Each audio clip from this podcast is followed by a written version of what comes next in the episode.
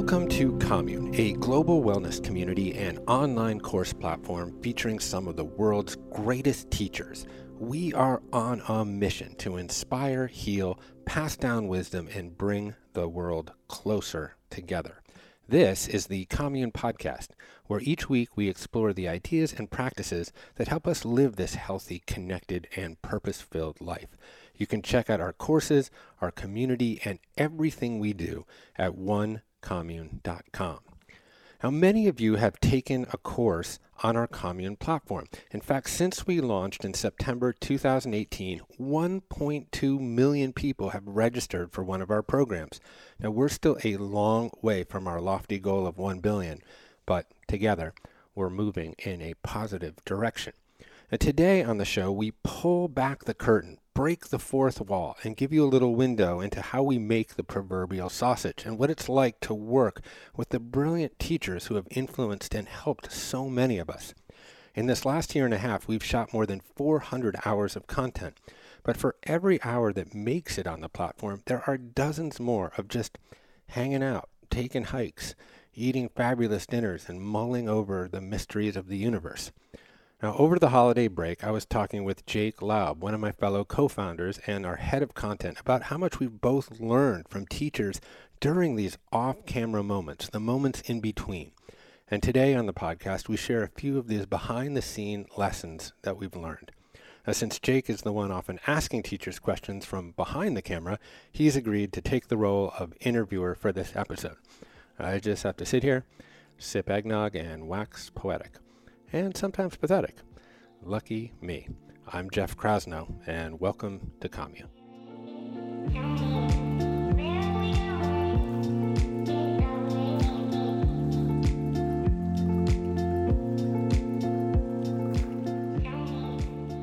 Well, I guess the best place to start is by setting the scene a bit. And we film the majority of our courses in a place called Commune Topanga in the Santa Monica Mountains. And can you tell us a little bit about that property and why you felt it was important for Commune to have a physical location for us to produce our courses? Sure. Well, I think it goes back to my wife Schuyler, who's you know hosted this podcast before and who's hosted a number of courses on on the platform. You know, she grew up on a commune in Northern California with kooky hippie parents. Um, some of it was highly functional, some of it was extremely dysfunctional. But you know, we really gravitated to a lot of the better values um, of her upbringing and this notion of shared resources and shared responsibilities, and to create sort of a gathering place for people to be to engage in deep and real conversation. So it was a property that we were looking for for a long period of time. We've been together for 32 years, so we've kind of kept our eye out uh, over that time. And, and the time uh, was right last September in 2018, right when we started um, Commune. An opportunity came up to buy Neil Young's old compound in Topanga, um, and it met sort of a ridiculous list of criteria that we had for a physical gathering place. And really, we thought about it in three ways. One, we were we loved this idea of being able to host groups in retreat, uh, of course, around wellness, yoga, mindfulness, personal development, um, but really around the idea of being intentionally present with other people in real life offline. So th- the property really serves that that function. It also serves another function, um, which is it's a bit of a test laboratory for a whole variety of sustainability projects, of which you know very well since you live in a yurt next to 14 beehives. Um, there is a slow but uh, determined effort to regenerate the soil with a biodynamic garden and a number of orchards. There's chickens. There's a composting pr- uh, program. Um, there is a, the beginnings of uh, a gray water and water capture program. There are a number of compostable toilets on site that actually take your poop and it gets eaten up by microorganisms and turned into fertilizer that we can use in the gardens. Uh, it's uh, almost completely powered by solar now. So it's a lab for uh, sustainability, and the goal is eventually to show that it is actually possible to live in harmony uh, with nature and, and hopefully regeneratively with nature. And then, of course, the third purpose of the property, which you know intimately, and I do too, is the creation of content, these transformational courses that appear on our course platform featuring all of these amazing teachers. And while it would have been way easier just to say, hey, Wim Hof, Danielle Laporte, Deepak Chopra, Mark Hyman, Marianne Williamson, Russell Brand, stay at the Loews and meet us at 10 a.m. at a production studio in Hollywood, and you know, here's your craft services, and we'll do the best to get the best vegan food. Um, I think for us, the dream was bigger than that, and that we could actually cultivate content in a way that was way, way different by having our own physical place where we could immerse with these teachers. And that these teachers, though they might need a little bit of convincing on the front end to come and stay at a place called Commune where there's chickens and bees, um, that once they got there, we could create an environment with incredible dinners, masterminds, amazing community, other teachers that would set the table for creating great courses. And we, um, and you particularly, live with these teachers over a period of time and the relationships that get formed kind of in the spaces, not on set but at dinner or on hikes um, or kind of weeding the garden or whatever we're doing, this is where kind of the magic happens. And we've built so many beautiful and wonderful relationships and have set the table for a lot of real creativity.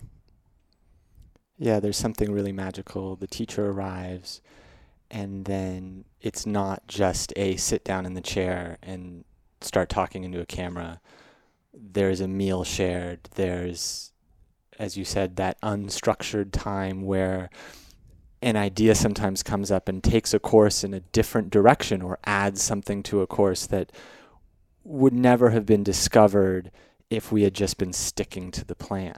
Yeah, and the and the also the talents, um, the the subterranean talents of a lot of these teachers come out. Whether they might be singers while I'm kind of strumming a guitar or playing on the playing the piano, or whether they show a specific keen interest in the kitchen and what's going on there. It's a window uh, into their life and the history of their experiences that one would never otherwise get. Yeah, I mean, I remember Jason Wrobel. We were just sitting around after filming for a full day, and he picked up one of your guitars off the wall and just started strumming and and an hour later, we had written a theme song for his course, mm. kind of magically appeared. Um, I happen to have the tape queued up here, so might as well take a listen to Good Mood Food by Jason Wrobel. All right.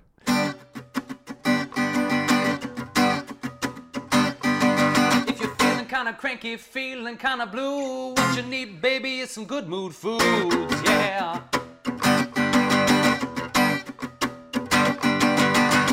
Frustrated, don't be a quitter. Just eat the right things for your neurotransmitters now. Eating cacao and eating all your goji gonna make you look like a happy faced emoji.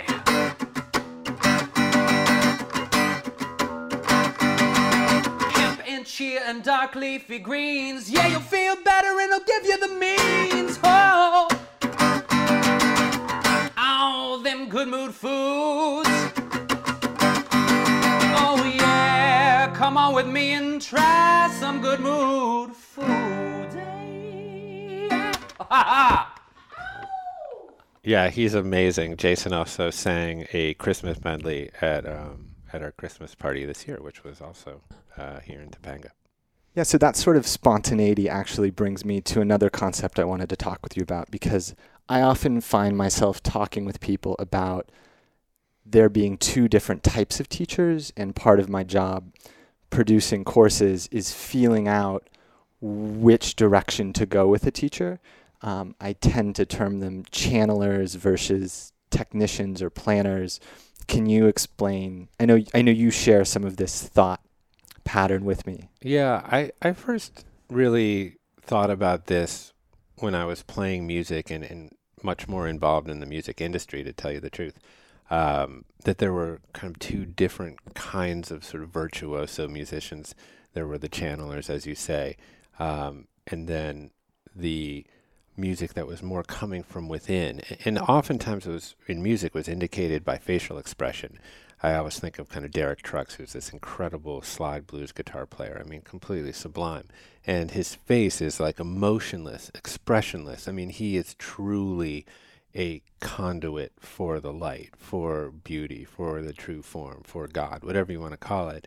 It is coming through him, and he has cultivated the sort of the ability to be that conduit.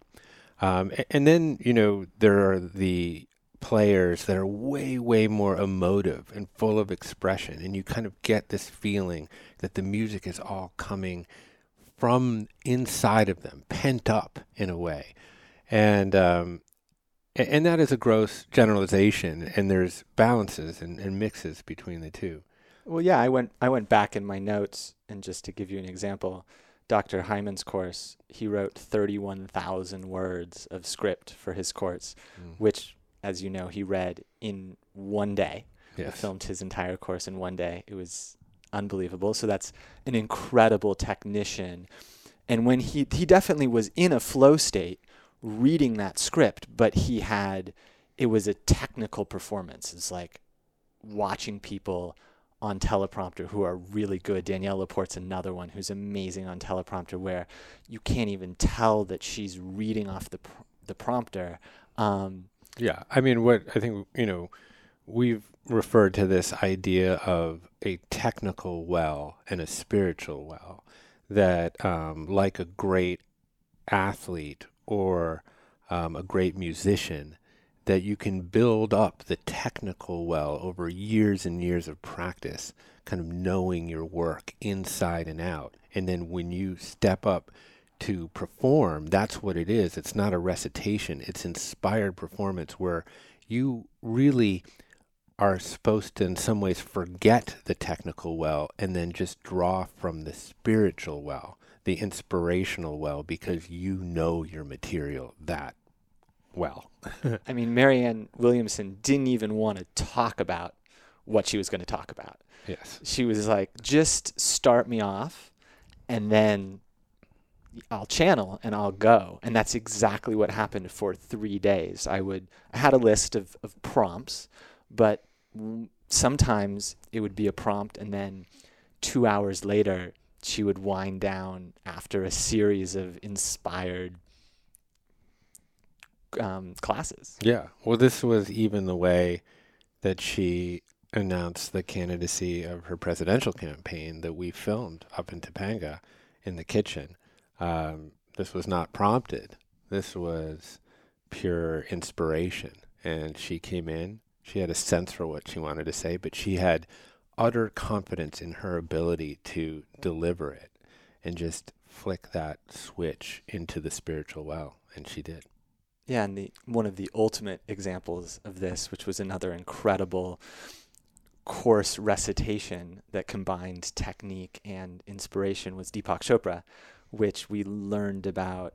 We were talking, oh, let's film this six months from now, nine months from now. And then I remember you got a text message that said, can we be in Monterey tomorrow night, which was 300 miles away. Um, and we packed up the car and drove up there. And we set up all our gear, and he comes in, and we think we're filming a course on um, his latest book, The Healing Self.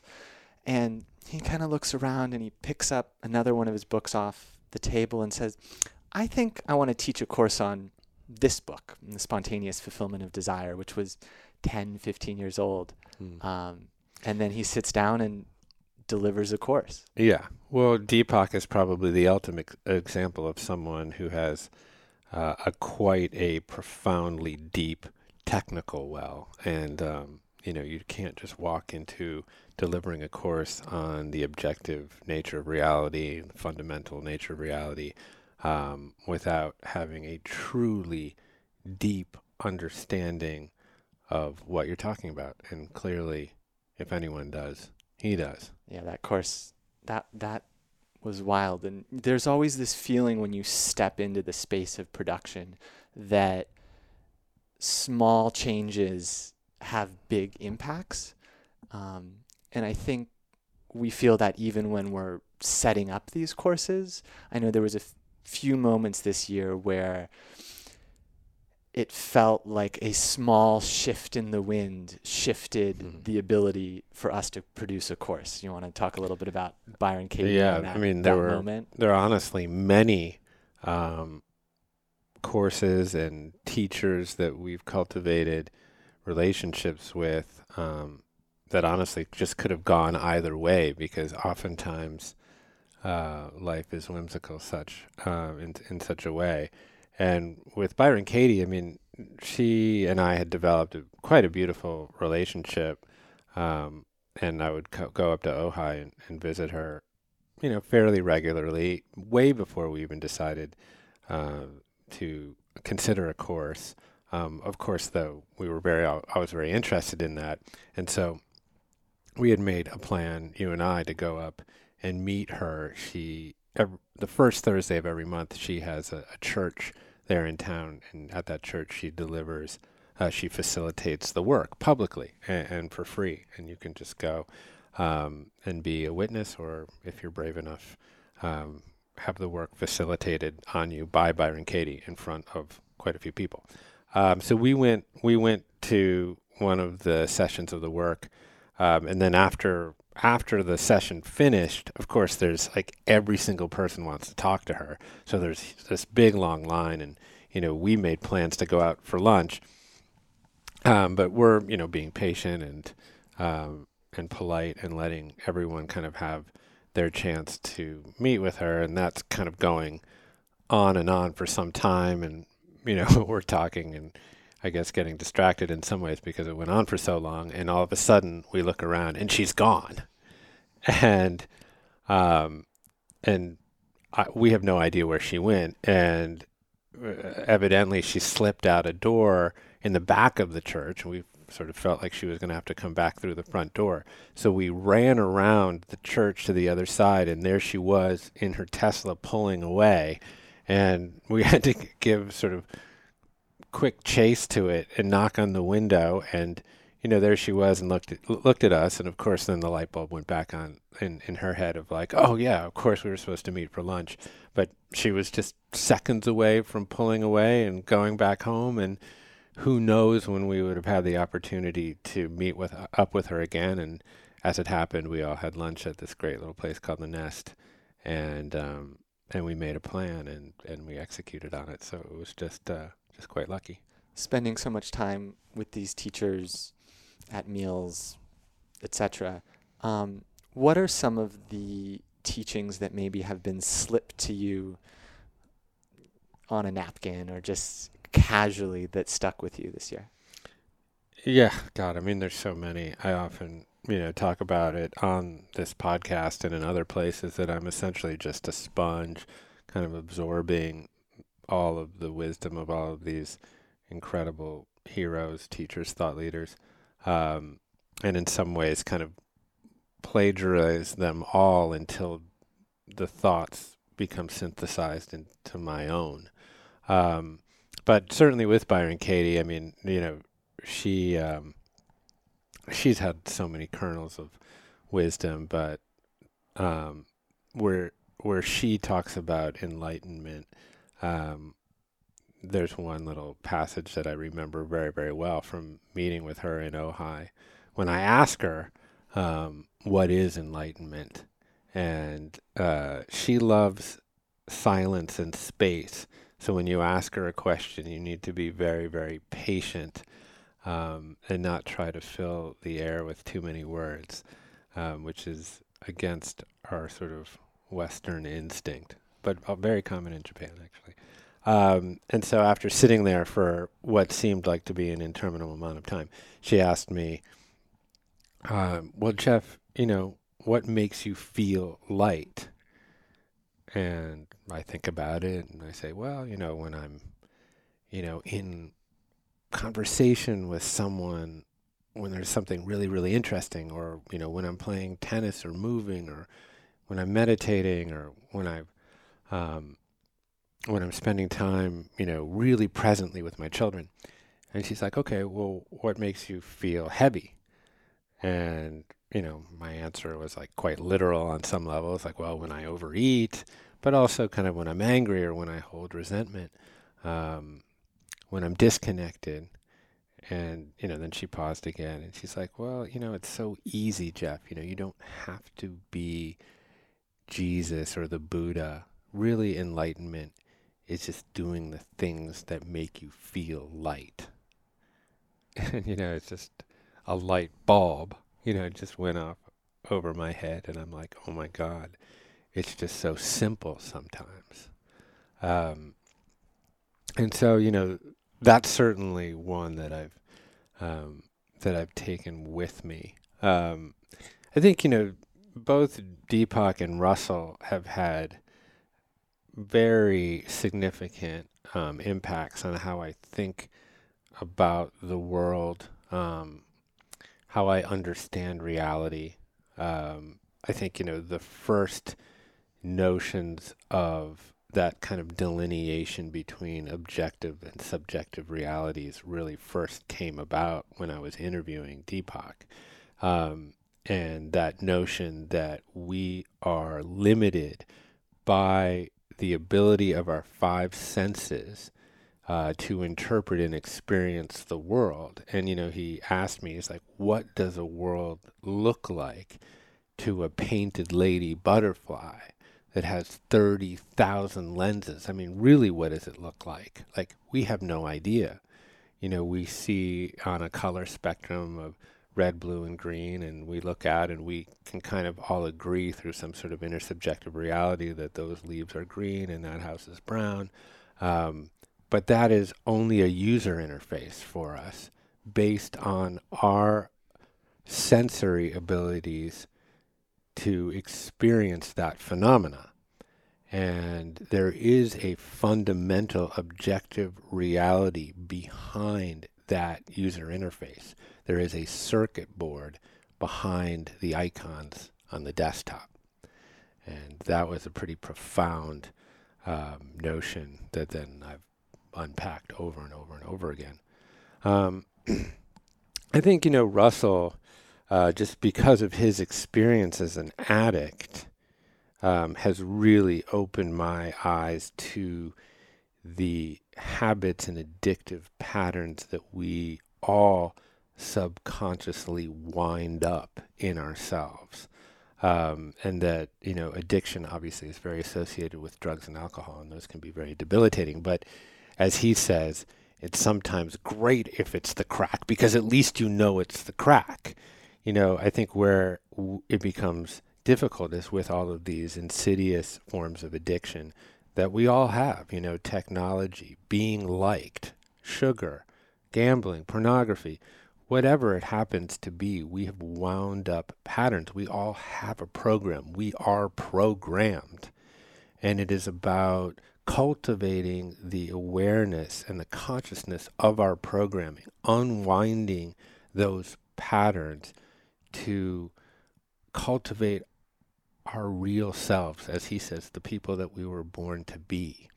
Um, and that has really illuminated uh, process in myself of looking more critically at myself of like what are my patterns? What are my addictions?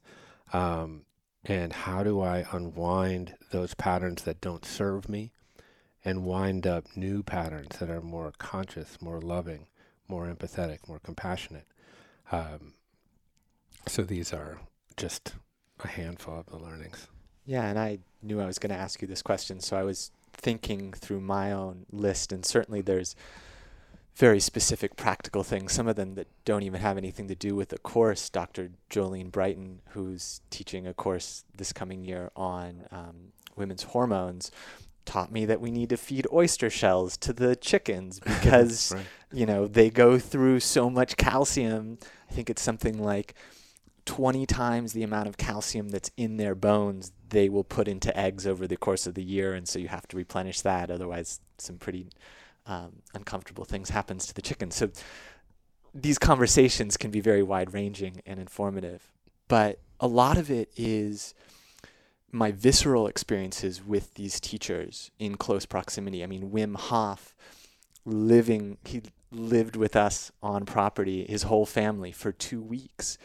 And even more than the wisdom that came out of his mouth was the energy that he brought to what he did. I mean, he just had a love of life and a at the same time a stoicism that infused I mean I, I now practice quite a lot of Wim Hof in our cold plunge that we have on property. But he just he just did it. He didn't think twice about something. He mm. just went fully into it. Yeah, I, also like admire his tireless ability to sort of reclaim the message over and over again. I sat there as you did for two straight weeks, having virtually every meal of the day with him. And at every single one of those meals, he would tell me about the method with the same vim and vigor in the same gregarious and garrulous and loquacious way.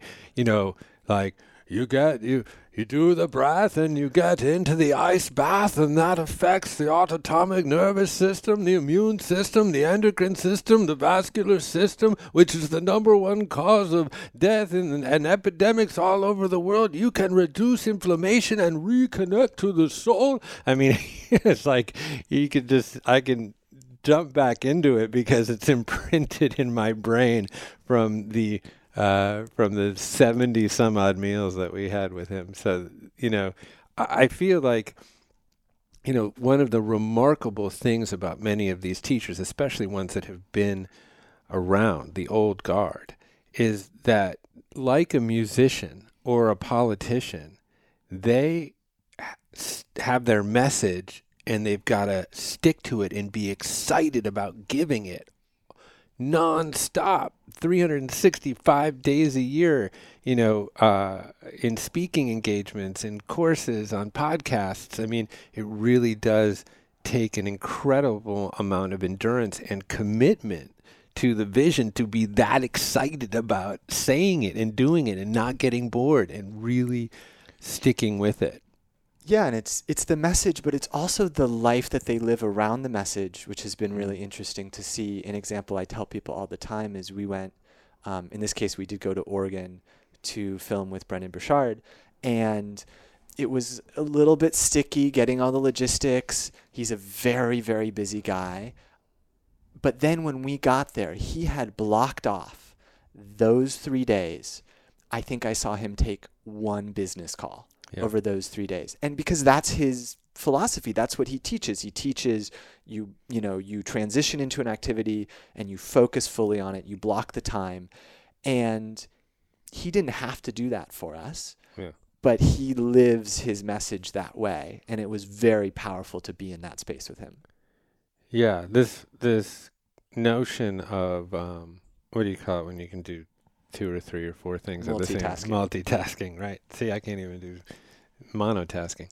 Um, it, it's just a foreign concept. We can't really do it. We toggle, you know, and we become expert togglers. And yeah, no, I remember that trip well because it was my birthday. And even after filming the whole course for a number of days, I remember it was sunset over the Columbia River, and I said, "Hey, do you still have enough energy to do a podcast?" And we sat up upstairs in a guest bedroom, looking out over the sunset, and had a beautiful, beautiful conversation. And like you said, he was utterly present the whole time, and uh, and he he's a truly remarkable guy insofar that he practices what he preaches, and that's hard, because you may have a tremendous message, but it's hard to keep yourself. And Russell talks about that all the time. Like he's brilliant at advising and counseling and mentoring people that have problems, But when it comes to himself, you know, then it becomes a lot harder when the rubber hits the road in your own life. Um, um, but Brenda does a fantastic job with that. And just to bring this full circle, I think that is one of the things we've seen about bringing teachers to Commune Topanga, that there is this space there that is created where they drop in and then they're able to tap into their original passion Mm-hmm. and deliver that to um, our commune students in courses. Yeah. Well, you know, there is, I mean, this is an overused word, um, but in this case, it's apt and valid, is that there is an authenticity to what we do. And when I use that word, um, I use it in the way of really aligning our works and actions with our highest principles, regardless of any external circumstances. That to me has become to define the authentic life, the life with integrity. And I think when people come to Topanga, they see and they feel that. You know, they see that you live there in the yurt. that Scarlett, who manages all of the events there, is making soap, you know, and um, that we're eating the eggs that come from the chickens, that we're what we don't eat goes right back in to feed those chickens, and that we're trying to grow our own food, that we have a true commitment to um, to living the values of the mindful life, of this life that we're preaching.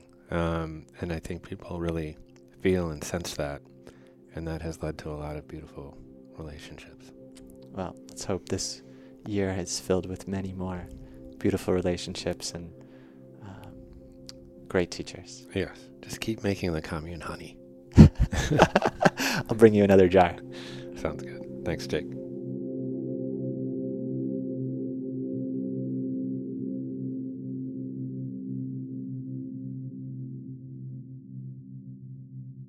I hope you enjoyed this conversation with my good friend Jake. This episode was actually recorded on Christmas Day. My wife Schuyler has this draconian gift opening program that has generationally passed down in her family. In essence, my kids can only open four presents every two hours.